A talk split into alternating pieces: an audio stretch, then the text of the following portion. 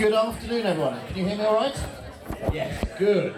Um, well done, first of all, uh, for finding the Tudor room. I didn't know where it was until 10 minutes ago. I think this is where the 5 to 11s have all their sessions, uh, but they've cleared it out very kindly uh, so that we can all be here for this seminar.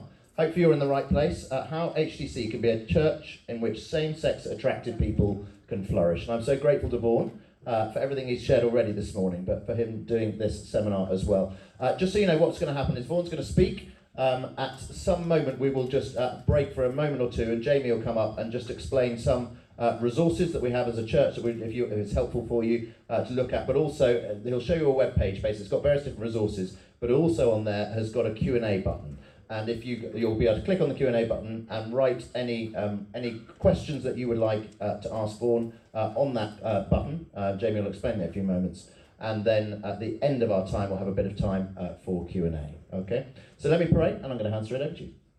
Uh, Lord God, thank you that you are the one who loves us, who cares for us, and thank you that we can gather now and just as you have been this morning, that you are present with us by your Spirit.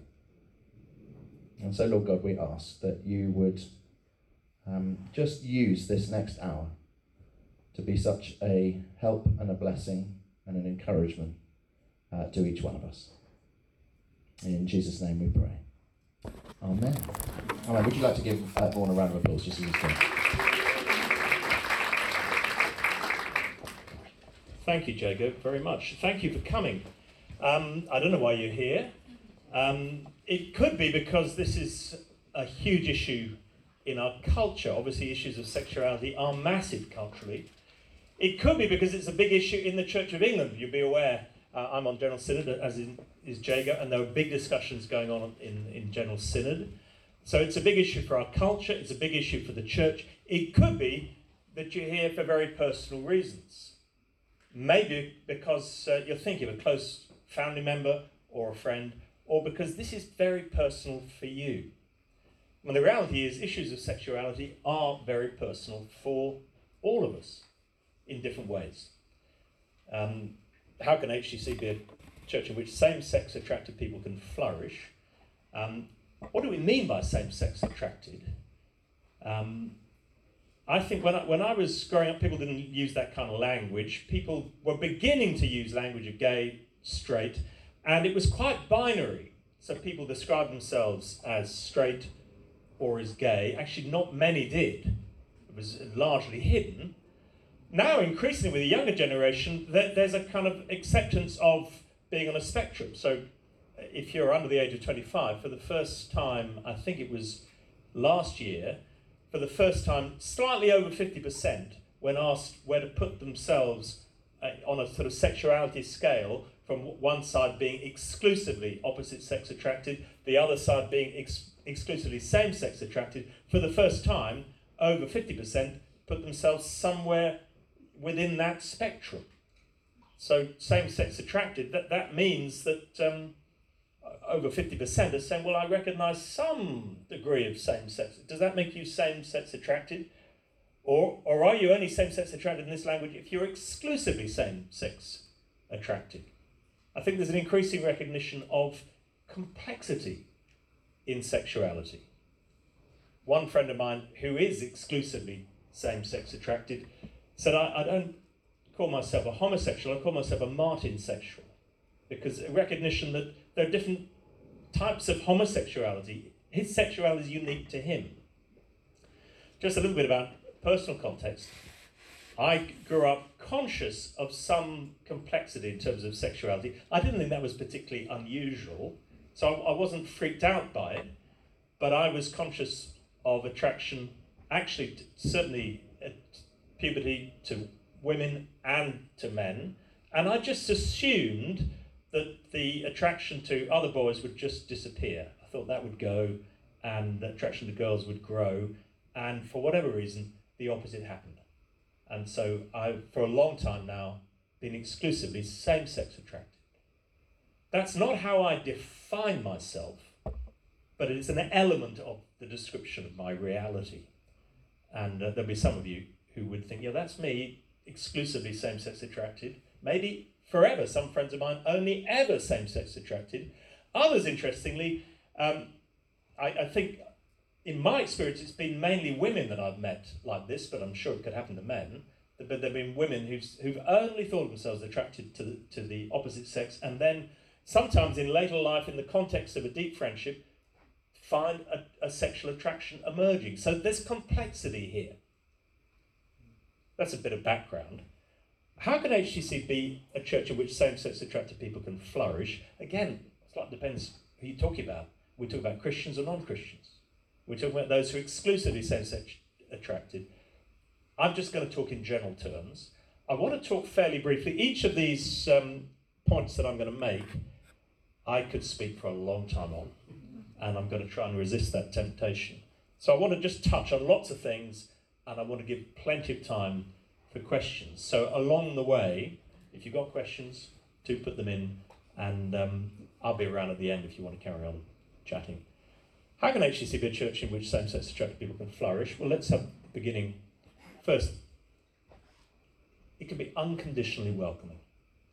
And I hope you'll recognise that most of what I'm saying here should apply to um, any kind of person. So basically, how we can be welcoming and, to, and a good church in which people flourish, it's not unique to same sex attracted people. Basically, all these apply to every kind of person. Unconditionally welcoming. Luke 15. Now the tax collectors and sinners were all gathering round to hear Jesus. But the Pharisees and teachers of the law muttered, This man welcomes sinners and eat with them. Uh, there's a kind of tut, tut, tut, tut, tut. And there's a danger that churches could be a place that certain types of people feel they're not welcome. And sadly, perhaps especially those who self identify as gay and embrace a gay lifestyle, whatever that means, because there's a variety of gay lifestyles, can, not least because of stories in the media, get the impression that church is not a safe place for them. Church is not a welcoming place for them. And I know you all want to be a church that is like Jesus. So Jesus, far from waiting people to come to him, he went to them and he mingled with tax collectors and sinners, the outcasts of the day. Now, that might have been how gay people were, were thought about 20, 30, 40 years ago, and certainly beyond. Now, largely embraced by society, and so there's no sense of being, being outcast as far as society is concerned, but may still feel that the church would not welcome them. And we need to be unconditionally welcoming. I was so thrilled not long ago that I was in the back of church and I noticed someone who was quite clearly transgender woman. And um, I was nowhere near and I was engaged in a conversation, and so I couldn't be there to welcome them as they came in. And so I was just looking out of the corner of my eye, trying to look as if I was listening to this person, but I wondered what was going to happen. And I was so thrilled that um, there was no no bat an eyelid, welcomed them entirely, greeted them, just treated them like they treated anyone else. And, I, and there was no kind of implicit. That's what we need to be like. For anyone, unconditionally welcome. Um, next, gospel focused. Acts 2, verse 38, words on the, the day of Pentecost. They've just asked, uh, What should we do? Because they realize they've killed the Christ. And um, Peter said, Repent and be baptized, every one of you, in the name of Jesus Christ, for the forgiveness of your sins, and you will receive the gift of the Holy Spirit. Every one of you. People talk about being inclusive, and there are some churches that uh, have joined the inclusive church movement and they define themselves as inclusive church. I often wonder what, what they think of the rest. I, I don't know many churches that say we are exclusive church. I mean, inclusivity is a gospel value. And it seems to me unfortunately hijacked by some because the gospel is profoundly inclusive. It doesn't single out any one group of people. So there's an inclusivity at the beginning of the Bible. God created all human beings, male and female, of uh, every ethnicity, whatever their sexuality may be. God has created everyone, and every single person has been made in the image of God and is deeply loved by God. Inclusive, all created by God. Then all, sadly, have turned away from God. All have sinned, Paul says, and fallen short of the glory of God. So there's no sense in which the Bible ever singles out one group of people. They're the terrible sinners, whether they be gay or whatever. No, all have sinned. And by the way, of course, all of us have sinned sexually. So there's no sense in which the Bible points a finger at a particular group as if they are the sexual sinners. We've all sinned sexually. Even those who are asexual have sinned in relation to their sexuality. Because we, there's sin in all of us in every aspect of our personality. Inclusivity, all created, all sinned. And then Jesus welcomes all. So his death is sufficient for all as he took the penalty for the sins of the world. So all are welcome. So again, there's something profoundly wrong if we kind of give the impression you've got to brush up before you can be right with God. No, all are welcome to come as we are. And that links with the unconditionally welcoming. Come as you are. Where some who hijack, I think, the language of inclusivity go wrong is they fail to recognize the inclusivity of the gospel doesn't stop with all are welcome. It also says all must repent. So repent and be baptized, every one of you. Repent in the name of Jesus for the forgiveness of sins, and you'll receive the gift of your Holy Spirit. And so coming to Jesus involves trusting in him and turning from sin. And that includes sin in the whole of life, including sexual life. And it doesn't matter what your sexuality is, there's sexual sin that needs to be turned away from. So the gospel certainly says, come as you are, but don't stay as you are. 1 Corinthians 6, verse 11, fascinating, where Paul is talking about a whole list of um, sin, sinful lifestyles, and uh, within that list, you've got reference to homosexual sin. But by the way, nowhere does the Bible highlight that as if this is the sin. It's, it's in the context of a whole list of sins, which includes heterosexual sins and the sin of greed, etc. And then at the end of that, he says, and that is what some of you were. And included, some of you were heterosexual sinners, some were homosexual sinners, some were, were greedy, some were idolaters, etc. But you were washed you were sanctified, you were justified in the name of the Lord Jesus Christ and by the Spirit of our God. So, glorious inclusivity, come as you are, but none of us are to stay as we are. Unconditionally welcome, gospel focused, biblically faithful. I could spend a lot of time speaking about God's design for sex and marriage there's a lot about marriage in the Bible. One of you noticed that the, um, the second chapter of the Bible is about marriage, the institution of human marriage. The penultimate chapter of the Bible, Revelation 21, speaks of divine marriage, the marriage of Christ and his church.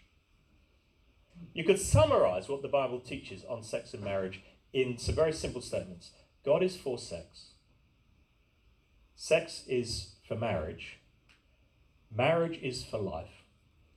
Life is for Christ. God is for sex.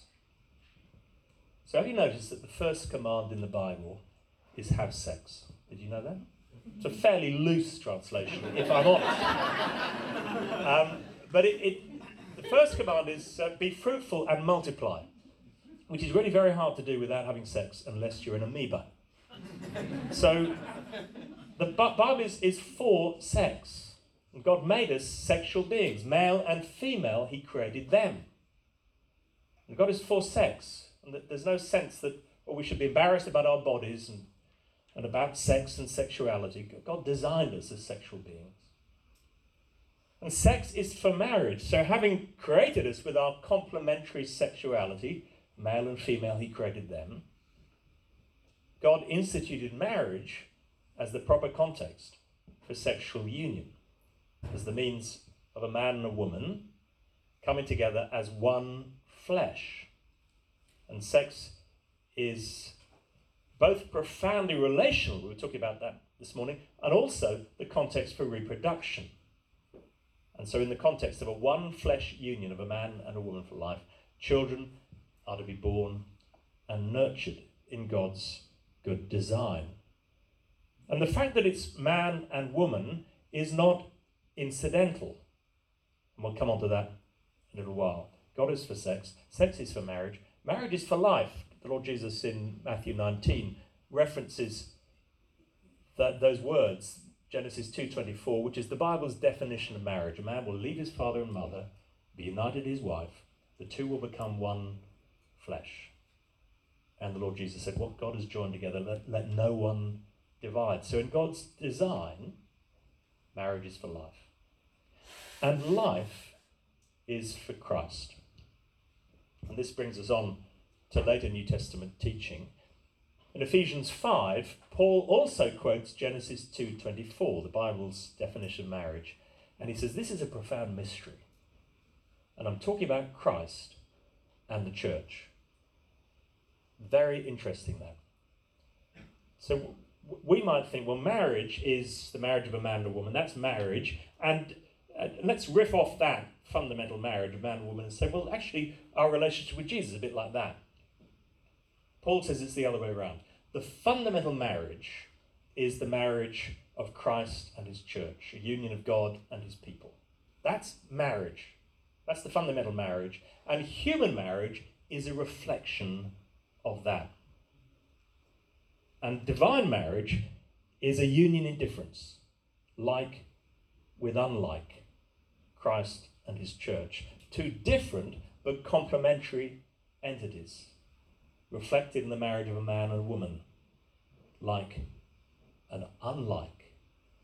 And so when you see a man and a woman joined together in the sexual union of marriage, the one flesh union of marriage, that's a beautiful picture of the ultimate union for which we were all created. And that links into what I was talking about earlier. Why is it that human relationships will never ultimately satisfy? Well, think of it like this most of us have sexual urges, except the small number who are asexual. And we might think those sexual urges are deep down an urge for sex. And if that was the case, you kind of think, well, as soon as I have sex, then I'll be satisfied. And of course, that's the lie that's being told all the time. I need sex because that'll satisfy. But then you find actually you have sex, it doesn't satisfy. Because behind the urge for sex is actually something much more profound. It's a desire for deep intimacy, the one flesh union, which marriage, which is marriage. And so, no, sex doesn't satisfy. It, what you're longing for is a deep, intimate connection with another person. But even that doesn't ultimately satisfy. Because ultimately, those sexual longings reflect the longing of our souls for union with God. And it's as if our, uh, our bodies are marked with this sense of incompleteness, which is designed to point us ultimately to God. So, so, this is the Bible's teaching about marriage. It's very profound. It goes there at the beginning of the Bible, it goes all the way through to the end of the Bible. And it's very, very positive. And this is God's good design, the context in which children are born, the foundation of family life, which then is the, the foundation of social life, that guarantees, God willing, intergenerational unity within families and the breakdown of family life as we've moved away from biblical teaching on sexuality has been disastrous. So we needn't be embarrassed about God's teaching on sex and marriage, as if somehow the world suddenly discovered a better way. Because what the world's offering as a means of individual fulfillment has collapsed society. It's destroyed family, and ironically, it hasn't even brought individual fulfillment. All the Bible's negatives flow from that positive. So the, the, the tragedy that people think, oh, the Bible's against sex and against. Uh, no, the Bible's for marriage. and the beauty of sex within marriage as a means of gluing and binding a couple together and of reproduction. And all the Bible's negatives flow out of that positive, and they're not zooming in on one particular thing homosexual sex. No, any kind of sex outside the context of a man and a woman. And that is challenging for everyone. So um, there's no one who finds this easy. It'll hit different people at different different stages. For those who are not married, whatever their sexuality, challenging because the world is saying you haven't lived until you've had sex. You can't be fulfilled until you've had your sex. You're weird if you don't have sex. And this is very challenging for us to live according to the Bible's teaching. It's challenging for those who get married because it's saying no, only in this relationship from now on. One man, one woman. It's very challenging, can be very, very challenging at times. So, those of you who are single, don't think that if only got married, then all my sexual longings will be satisfied. If anything, sometimes it can be harder. The wife gets pregnant, has, has kids, and uh, she's changed, her body's changed, her hormones have changed. It's, it, it, it's not straightforward all the time. It's challenging. And for those who are only attracted to the, to the same sex, of course, there's a particular challenge, but it's not a unique kind of challenge. But we're not helping one another if we change God's word, because actually that will undermine the beauty of God's design. And all of us have, in a fallen world, desires that are not fitting in with that design. It's challenging for all, but we need to be biblically faithful. We can say more about that. I'm conscious, by the way, I say all these things, and I can even think of the questions you might be asking, or maybe some of the objections. I hope to hear from you as we go on. And uh, Jago is leaving to his feet because he wants to say something. He wants to say all that you've heard is is absolutely right. I do want to say I do want to say that. Um, I just want to get Jamie up so that where's Jamie? Jamie's just going to so that people can ask your questions. You've probably already got some questions you want to ask Vaughan. Jamie's going to just tell you how to do that uh, and resources, and then hand back to Vaughan to keep going. Brilliant. Um, thank you, Jago. So if you uh, get out your phone, if you have a phone with you, and uh, if you go into your browser and type in weekendaway.org, weekendaway.org, and then slash LGBT. So weekendaway.org slash LGBT. And if you go to that page, you'll see there, um, you'll see there there's two buttons. One says Q&A and one says handout. If you click on uh, Q&A, it takes you surprisingly to Q&A. And if you click on that, and then you'll see there's a box there, questions for Vaughan, and then you'll be able to automatically, uh, sorry, uh, anonymously uh, type in a question and hit submit, and that question will come through uh, to us. But on that page too, you'll see there's the, the button handout, and that's a, a copy of the slides from Vaughan as well. Thanks, Jamie, very much. Um, next, open about struggles.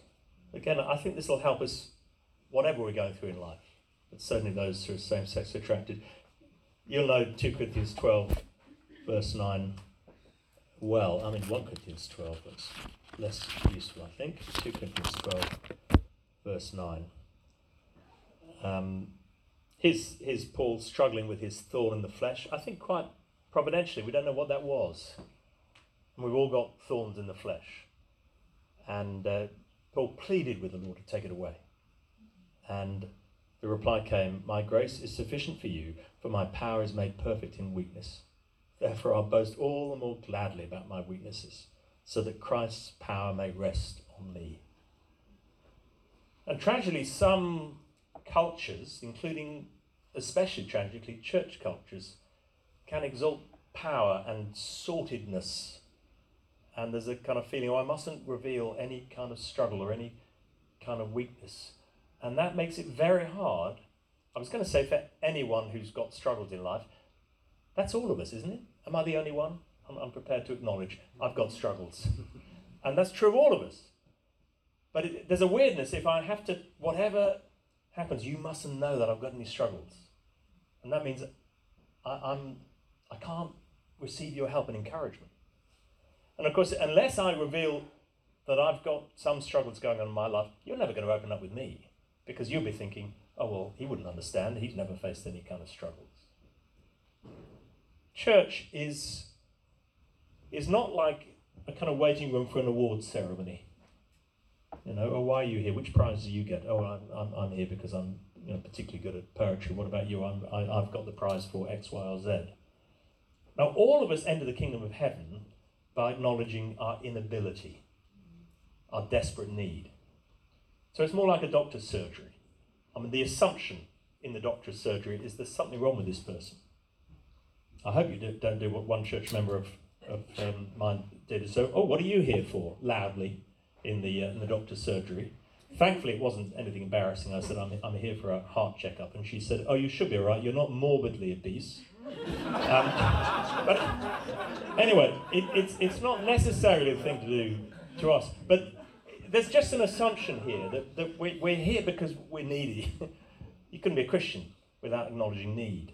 And it's a really healthy environment when we can be open about struggles. And so f- for me, growing up, struggles with sexuality, that just wasn't spoken about in the culture widely. So it might seem a bit bizarre, but I was at university in the mid 80s. I can't think of anyone I knew who was openly gay. And that's unthinkable for, for this generation. So um, no one was, was saying openly, no, and there were people who were living, no doubt, a homosexual lifestyle, but it was in a, in a little subworld.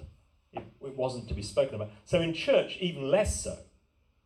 So there might occasionally be a reference to it, but um, it was normally because of things going out in, in the world and political struggles and so on. So even though this was something I was aware of, was an issue in my life, it took me much, much too long to tell anyone.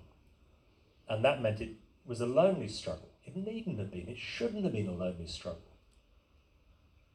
So uh, a long time ago, I started, I thought, I don't want that to be the case for anyone in churches I lead. So I would routinely say, and perhaps this is an issue for you, and if it is, please don't let it be a lonely struggle. Do, do talk to someone. I'd be delighted to talk to you. And almost every time I found someone would talk to me, they just needed permission. And that became much easier when finally, having shared with family and, and close friends, I thought I needed to be much more open. And it's going back quite a while now. Um, but at the time, I, I, there, there were, I didn't know of any other pastors who'd done that. Um, it's not about owning an identity. Whatever the struggle you might have does not define you, but it can be very helpful just to be more open. In, in our small groups, do we ever pray for anything that's actually quite personal? Um, that's a great thing to do, and you'll be helping others to feel, well, I could share more personally.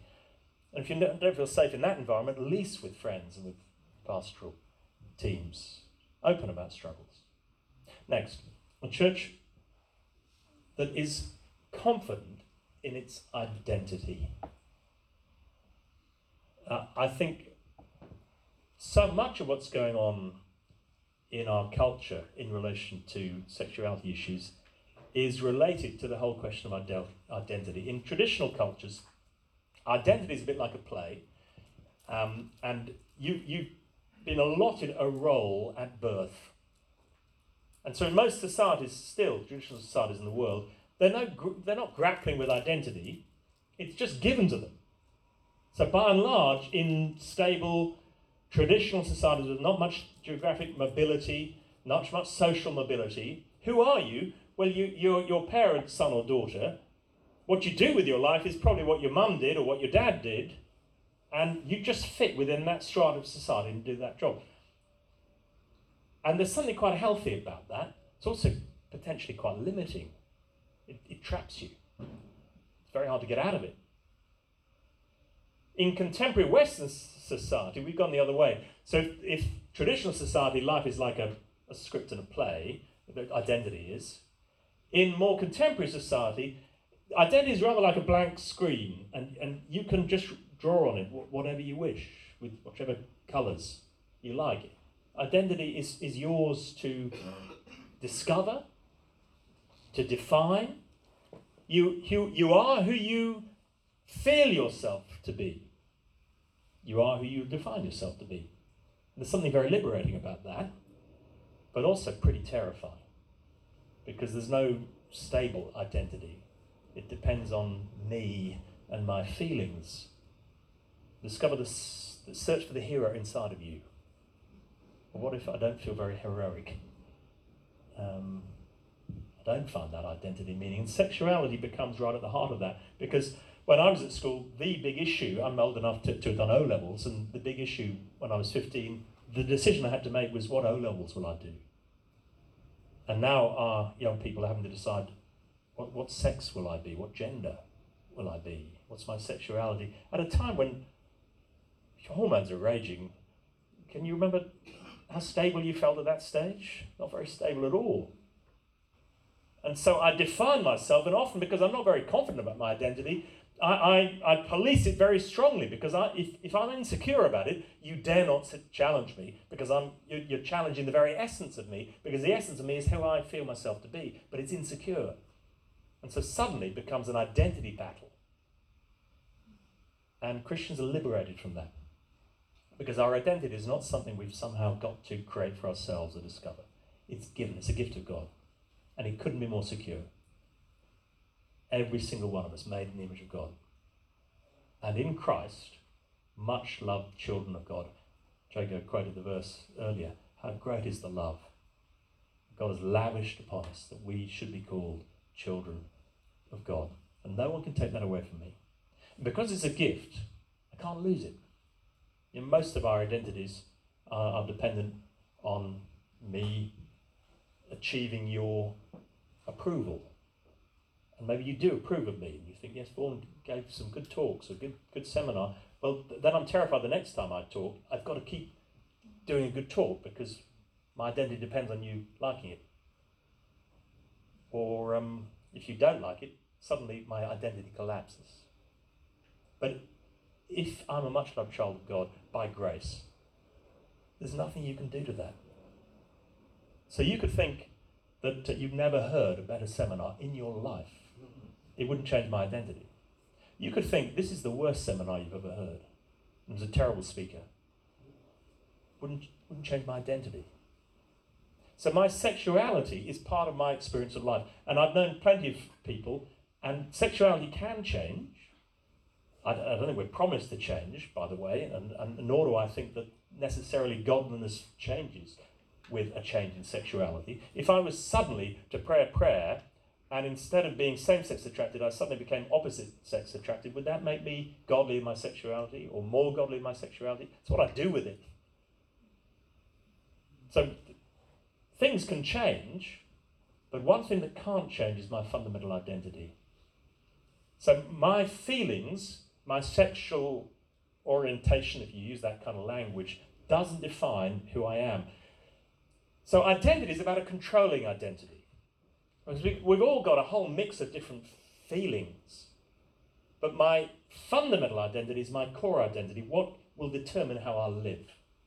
And for me, my sexuality is not part of my core identity, it's part of my lived experience. But my fundamental identity is, is a much loved child of God. And I'm going to live, I'm going to seek to live my life pleasing Him in my sexuality. Confident identity. That flows into all of life, not just sexuality. Next, positive about singleness. Oh, how important that is.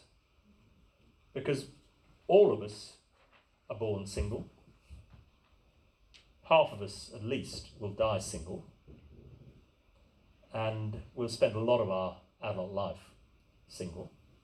So it'd be very weird if the Bible had nothing positive to say about the state that many of us will spend much of our lives in. And sadly, some churches give the impression of being essentially negative about singleness. I don't think many are quite as crass as the church that a friend of mine was in um, back in the 1950s in the deep south of the US, where the, um, the, um, the young adults group was called Pairs and Spares. uh, pairs and Spares. Um, but some churches can give the impression you're a pair or you're a spare. And some parents can, can talk in this kind of language. Parents, please don't do this. Oh, how are the kids going? Oh, well, they're, they're fine. We've got two. That, that um, well, two of them are married, so they're all right, and we're still praying for the other one. um, and the impression you're giving is the most important thing is that they get married, whatever happens. As if somehow to be single is, is, is a terrible fate. Marriage is a gift of God. But so is singleness a gift of God. 1 Corinthians 7 is fascinating language. And Paul, who was single, says 1 Corinthians 7, verse 7 I wish that all of you were as I am, but each of you has your own gift from God. One has this gift, another has that. Now, what does he mean there? When we talk about the, the gift of marriage, I've never heard people say, oh, it's, it's, marriage is such a gift. Well, they, they're not describing, I'm very gifted at being married. Uh, I've, got, I've got the gift of marriage because I'm a giftedly married person. I'm really good at loving my wife and um, no, the gift of marriage is being married. But when we talk about the gift of singleness, we talk about the ability to be really happily, contentedly single. And most single people don't think that describes them because singleness has its challenges. So it seems really unfair. All married people have the gift of marriage, but only some people have the gift of singleness. And those who are single but don't think they've got the gift of singleness, well, they feel that they're, they're missing out big time. But actually, marriage and singleness are both gifts. And Paul is beginning in 1 Corinthians 7 to speak to those who are married who kind of feel that it's more spiritual not to have sex because they had a warped understanding of um, the body. And uh, so they kind of thought, I wish, I wish I was single. And some were trying to be functionally single by not having sex in marriage. And Paul says, no, no, no, you've got the gift of marriage. So enjoy the gift of marriage and keep having sex in marriage. By the way, did you know that uh, this supposedly repressed bachelor Paul encourages sex in marriage? And don't deprive each other except for a season, maybe to pray. It's good to go. So don't, if you've got the gift of marriage, live a married life and thank God for the gifts of marriage. And by the way, it has some downsides too. Paul says, I wish you had the gift that I've got, being single, because marriage will bring you many troubles in this life. And single people, don't think that suddenly you get married and all will be well. Trouble is, all of us know the struggles of being single because we've all experienced in singleness. You don't know the struggles of being married, and understandably, married people don't get up on church every Sunday and say, Let me tell you what a tough time it's been in our marriage this week. so the danger is you get the impression that as soon as I get married, all my problems will go away. It's not like that. Marriage has great benefits and some challenges. Singleness has great benefits and some challenges and the great opportunities. Many of my married friends wish that I had the freedom, that they had the freedom that I've got. And there are opportunities not least in serving the Lord, but in other things too. So the Bible's positive about singleness. Let's not think that my life is on hold until I get married. Find to want to be married, find to pray for marriage, but not as if your life depends on it. Let's be positive about singleness. And then finally, before I give you a chance for questions, live as family um, Mark 10, 29 and uh, 30.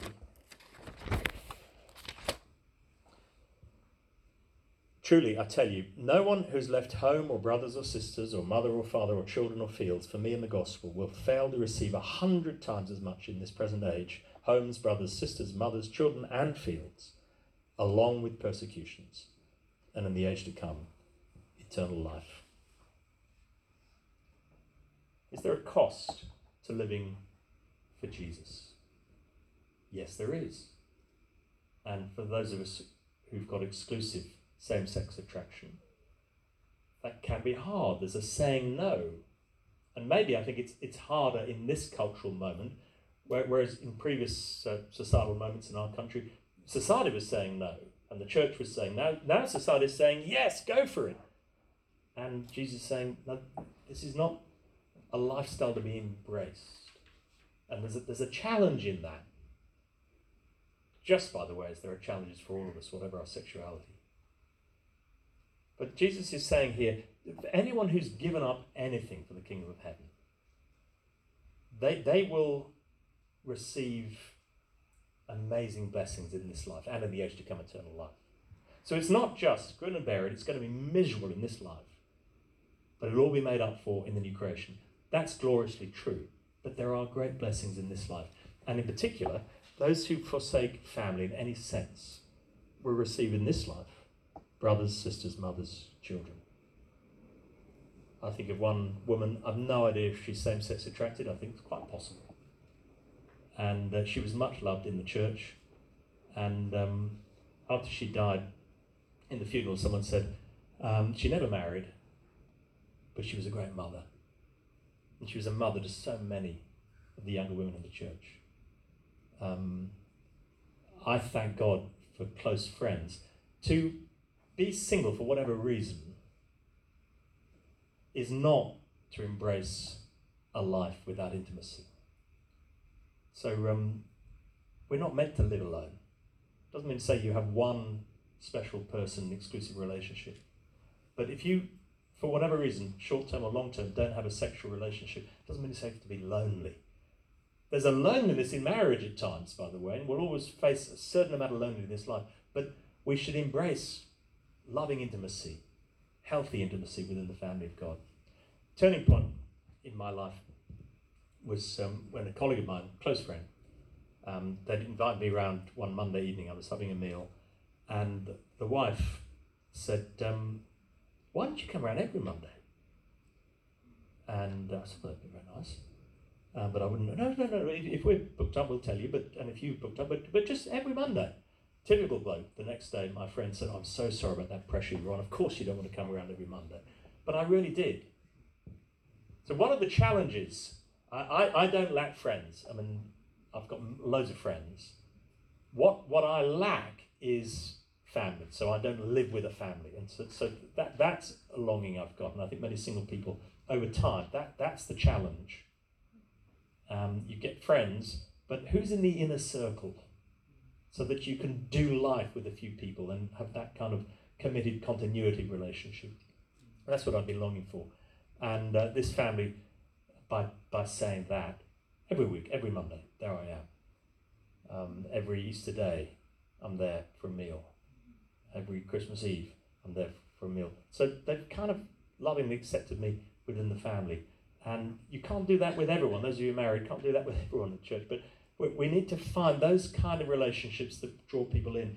The, a great moment for me was when I realised after a few weeks the kids were behaving just as badly as if I wasn't there. and that was a sign to me I'm part of the family.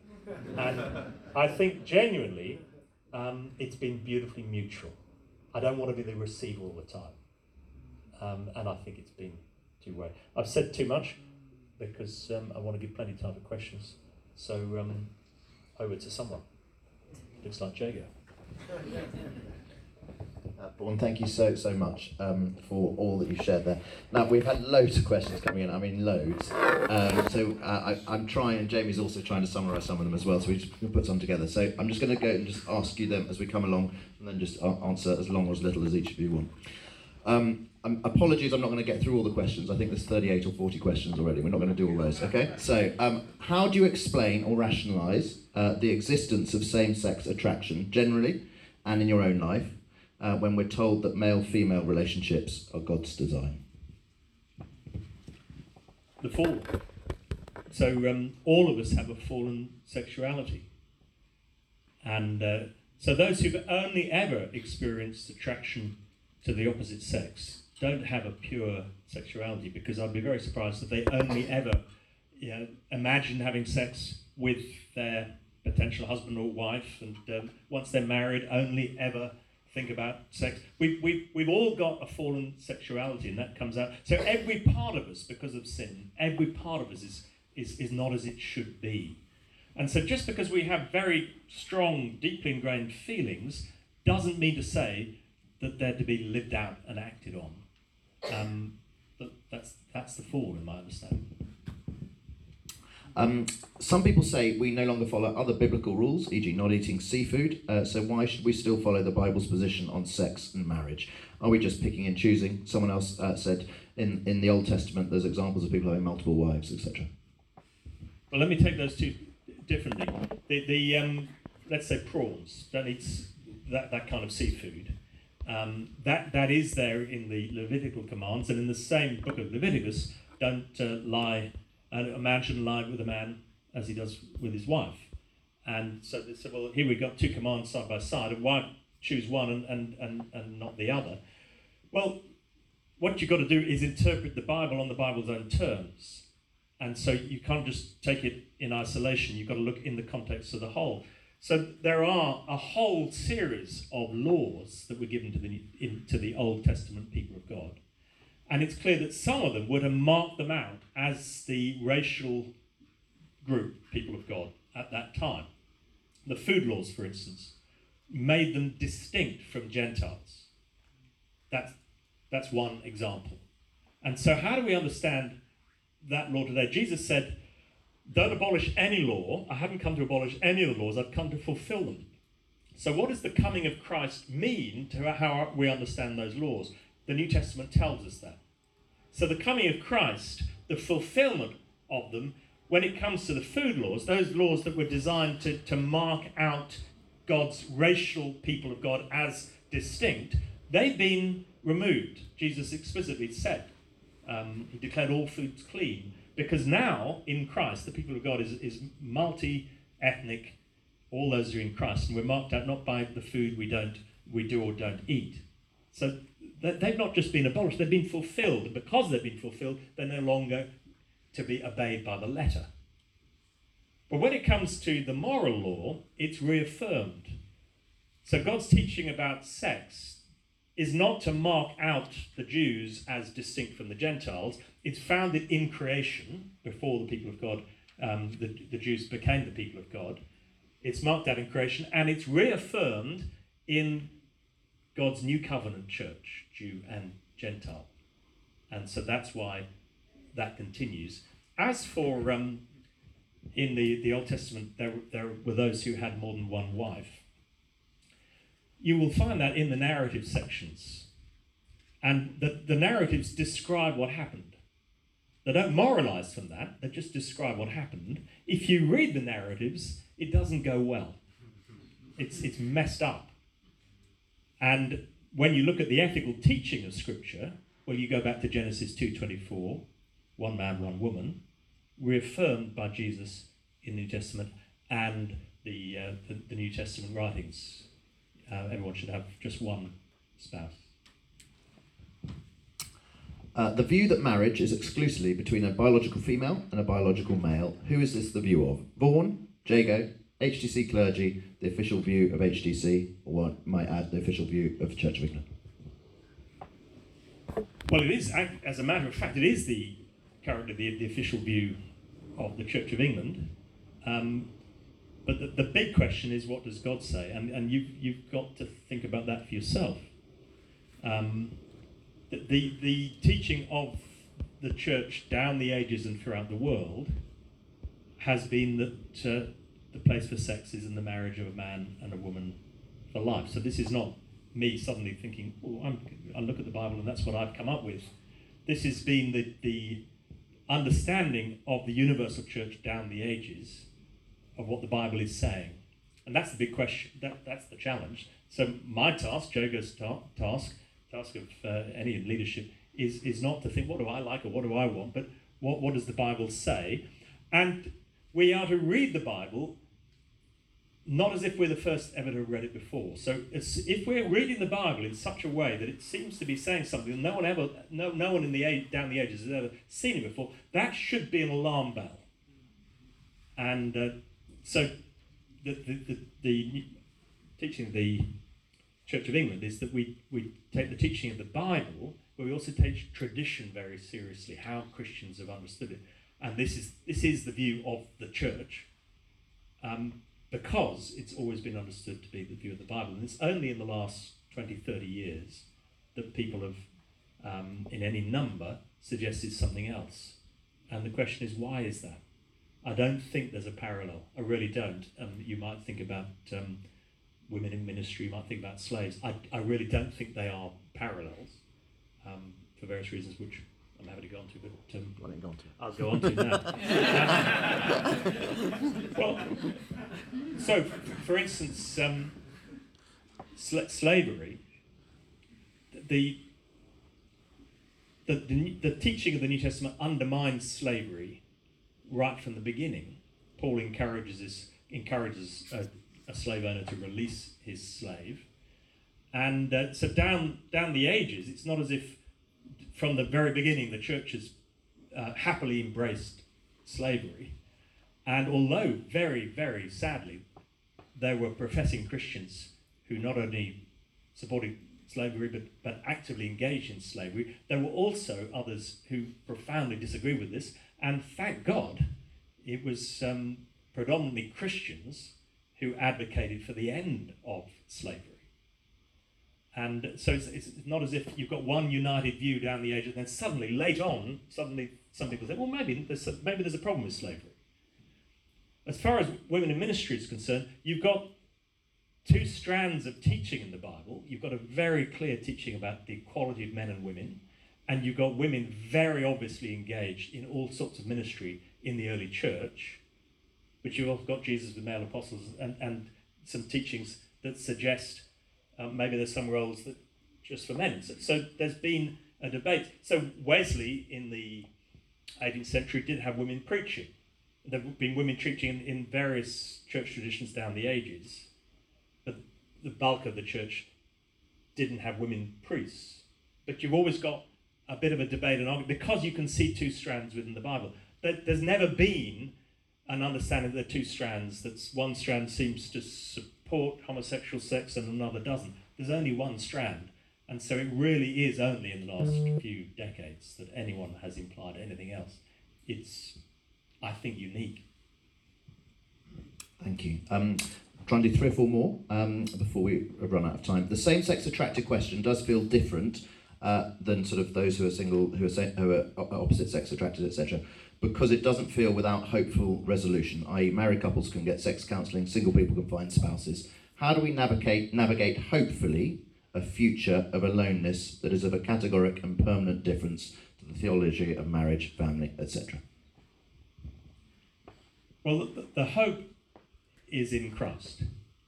So, um, if I think the meaning of life is to find a sexual partner, and um, I'm exclusively same sex attracted, and I can't imagine that partner being of the opposite sex, then life could feel hopeless. But I hope you've, you've heard what I've been trying to argue that, that life is not first and foremost about finding sexual fulfillment with another person in this life. And so my hope is in Christ. And that's not a hopeless life. But I also want to un- underline that um, there is a real and deep intimacy to be gained outside of a sexual relationship. And I thank God for friendship.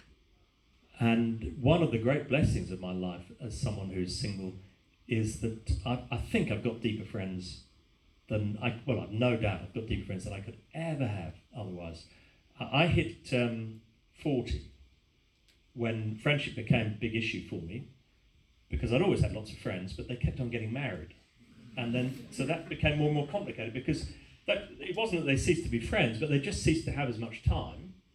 And, then kids came along, they had even less time. And so I kept on just having slightly younger friends. And it got to the stage where I can't keep, you know, this is getting, it, it's difficult. So I've, I've got to re, get the bellows out and reignite some of my older friendships. So I consciously was vulnerable and said, look, um, and that was a time when I began to speak to some of them about sexuality. Some had known before, but I need you. And I thought it was because I was single that I really need friendships. Almost every time they said, Oh, I need friendships too. I mean, my married friends were starving uh, friendship. Um, I think male friends, especially, women, I think, are by and large, if I can overgeneralize, better at recognizing the need for, for deep friendships, and, and, men forget that they need them just as much. So um, there's an intimacy to be gained. So it's not a hopeless life, it's a struggle at times, sometimes a very deep struggle, but it's not a hopeless struggle. Um, if a same sex couple is living together and not sexually active, um, should we bless that? Should we encourage that? Are we saying they should stay stay single, lonely, or just that they should stay celibate? That's that's a wisdom call, uh, and there's certainly nothing in and of itself ungodly about that. Um, I don't live alone, as it happens. Um, I have lodgers, and uh, they come and go and come and go and go. But but I love that. I love the fact that there are other people in the house. And so there are different ways in which people can organize their lives in a godly and wise way. And some end up with a, with a deep, special friendship. I, I, Certainly don't think there's anything in and of itself sinful about that. What the, the church should formally bless, that's a different matter.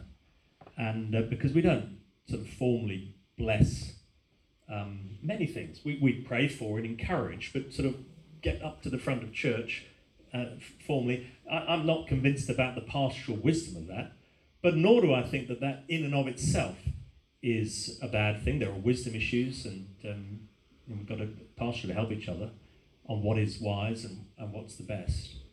But I'm, I'm not sure that, as it were, blessing, because then that suddenly becomes an equivalent to marriage. And I, and I think friendship is, a, is of a different order. It can be beautiful and wonderful, but it's, it's not marriage, actually. So that would be a pastoral question about the wisdom of it, but, but not a principial objection. Um, I'll do two more questions. I'll try and summarise for you. Um, uh, there'll be a couple of questions along the lines of, and you might just need to put this for St Ebbe's context rather than right, saying for HTC. But how would you um, sort of pastorally support someone uh, who says they don't agree with um, St Ebbe's teaching, HTC's teaching on uh, this whole area? They sort of they, they've thought it through. They've looked at the Bible. They've done things. They're thinking, um, and they've come to a different conclusion in terms of how to, to view things. How would you uh, pastorally support? What would you say to someone like that? For a start, brother, sister, you're very welcome here. Um, we don't expect people to, to um, necessarily agree with us on everything, but um, to understand that this is this is not something where, where I'm persuaded on. So um, not to be surprised that we're, we're going to be teaching in a particular way. I should say I hardly ever talk about. I, mean, I talk about this now, but I hardly hardly ever talk about sexuality issues, and it's not an, a one issue obsession at all. But whenever we're talking and encouraging people how to live their lives, then what I've been saying today, that is the direction of travel we're going to be encouraging. And so don't be surprised, that's what you're going to hear, and, what we, and, and that's what we want to encourage you to do. Now, ultimately, we can't make anyone do anything. If anyone begins to live in a lifestyle that, that doesn't fit with that, then that, that's not someone we're going to put in a position of, of leadership because we want everyone to be encouraged. And it's hard for all to be faithful in the marriage of man and woman or to be abstinent outside.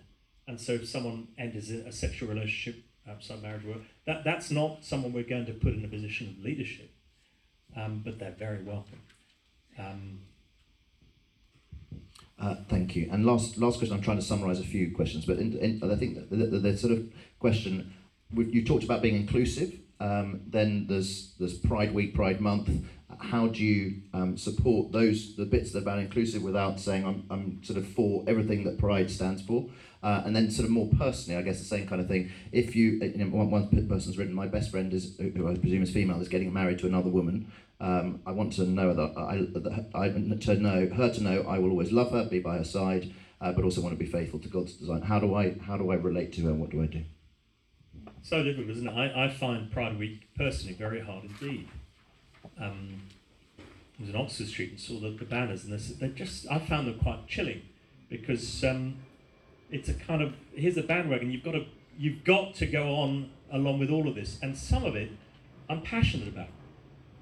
So I, I am very worried about um, those who are experiencing same-sex attraction in other parts of the world and where, where the shame is huge and, and, and where gay people can be criminalized, where there's the threat of the death penalty and so on. And I, I worry about that very much. It grieves me um, because how are they going to be able to share the struggles they might be having? So there are elements of the, the pride, and certainly any suggestion that somehow, and you get this in some parts of the world, that uh, those who identify in any way as LGBT uh, are somehow to be shunned and terrible people, whatever, and uh, all in the image of God. There's a dignity. God loves everyone. I mean, th- these things I'm passionate about, but there are other elements of it that I think are just wrong, and so it's very hard. Would I wear the rainbow laces when I play in a football team? I used to play football, and I'm glad I don't play anymore because I'd, I'd want to I'd, want to wear half of them and not the other half. But here's a kind of it's a movement. You've got to embrace it all, otherwise you're cancelled. It's really hard, and um, I don't know how to navigate that well. I, I hope what I've found is my gay friends so often say, "Look, I know you're different, but." Now they know what I think, but they also know that I love them, I respect them. And the problem is, they assume that the rest of the church who, who have traditional views really hate them, and I'm the unusual one. I don't think I am the unusual one. That there's a love and acceptance and embracing of all, and recognition we're all, we've all got struggles and we're all failing in all sorts of ways, and there's love and acceptance.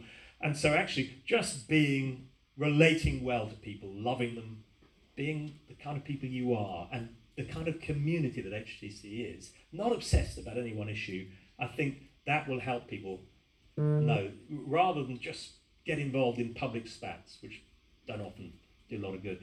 As for you know what you do if a close friend invites you or a family member invites you to a same-sex marriage, that's a very personal thing, and I, I would leave that to conscience.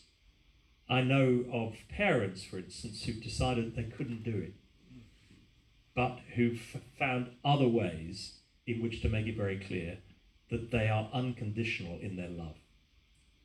Um, and that you're always welcome, and who've shown love and acceptance of the partner, but they didn't want to support and endorse the marriage, so they felt they couldn't be at the marriage service, but they went out of their way to stress I think of an- another couple, more than one actually, who've chosen to go because they know that their son or daughter knows what they think and knows that they're not in favour of same-sex marriage. That's not in doubt.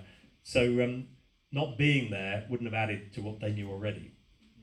And what they felt was that the what they might be in doubt about is whether they're still loved despite this difference. And so they chose to go to the marriage, not to embrace the marriage, but just to make it very clear love you, love you, love you.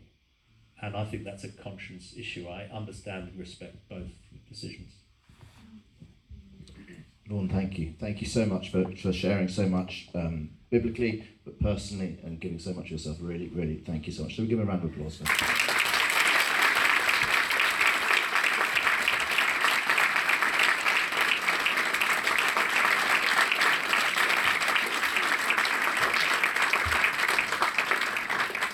I am aware we, of the, however many were 40 plus questions. We have not covered all of them. I tried to cover as much as we could, uh, but we haven't covered all of them. But as Vaughan uh, graciously said, he's going to be here for a bit. So if you, your question wasn't answered or you've got things that you want to talk through with him, please do uh, come and, and chat with him. Um, Jamie, do you just want to come up and explain the other resources just as we close? It'd be super helpful. Um, and any other ways that people can uh, follow on.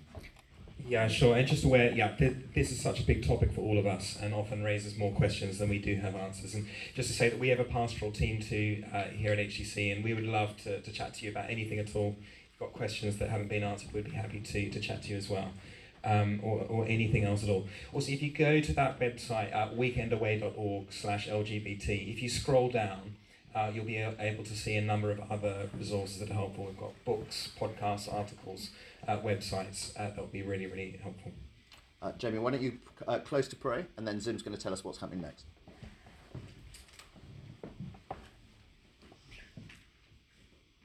Father, thank you for the, the space that we've been able to have right now to uh, talk about big things. And God, would you help us to be a community of people uh, that know our value in you, that know we are fearfully and wonderfully made, uh, made in your image. And Lord, would you help us to be uh, unconditionally loving and welcoming uh, to each and every person? And Lord, would you help us to, to navigate these issues uh, faithfully to you? And God, would you be with us this afternoon as we uh, go from this place? In Jesus' name, amen.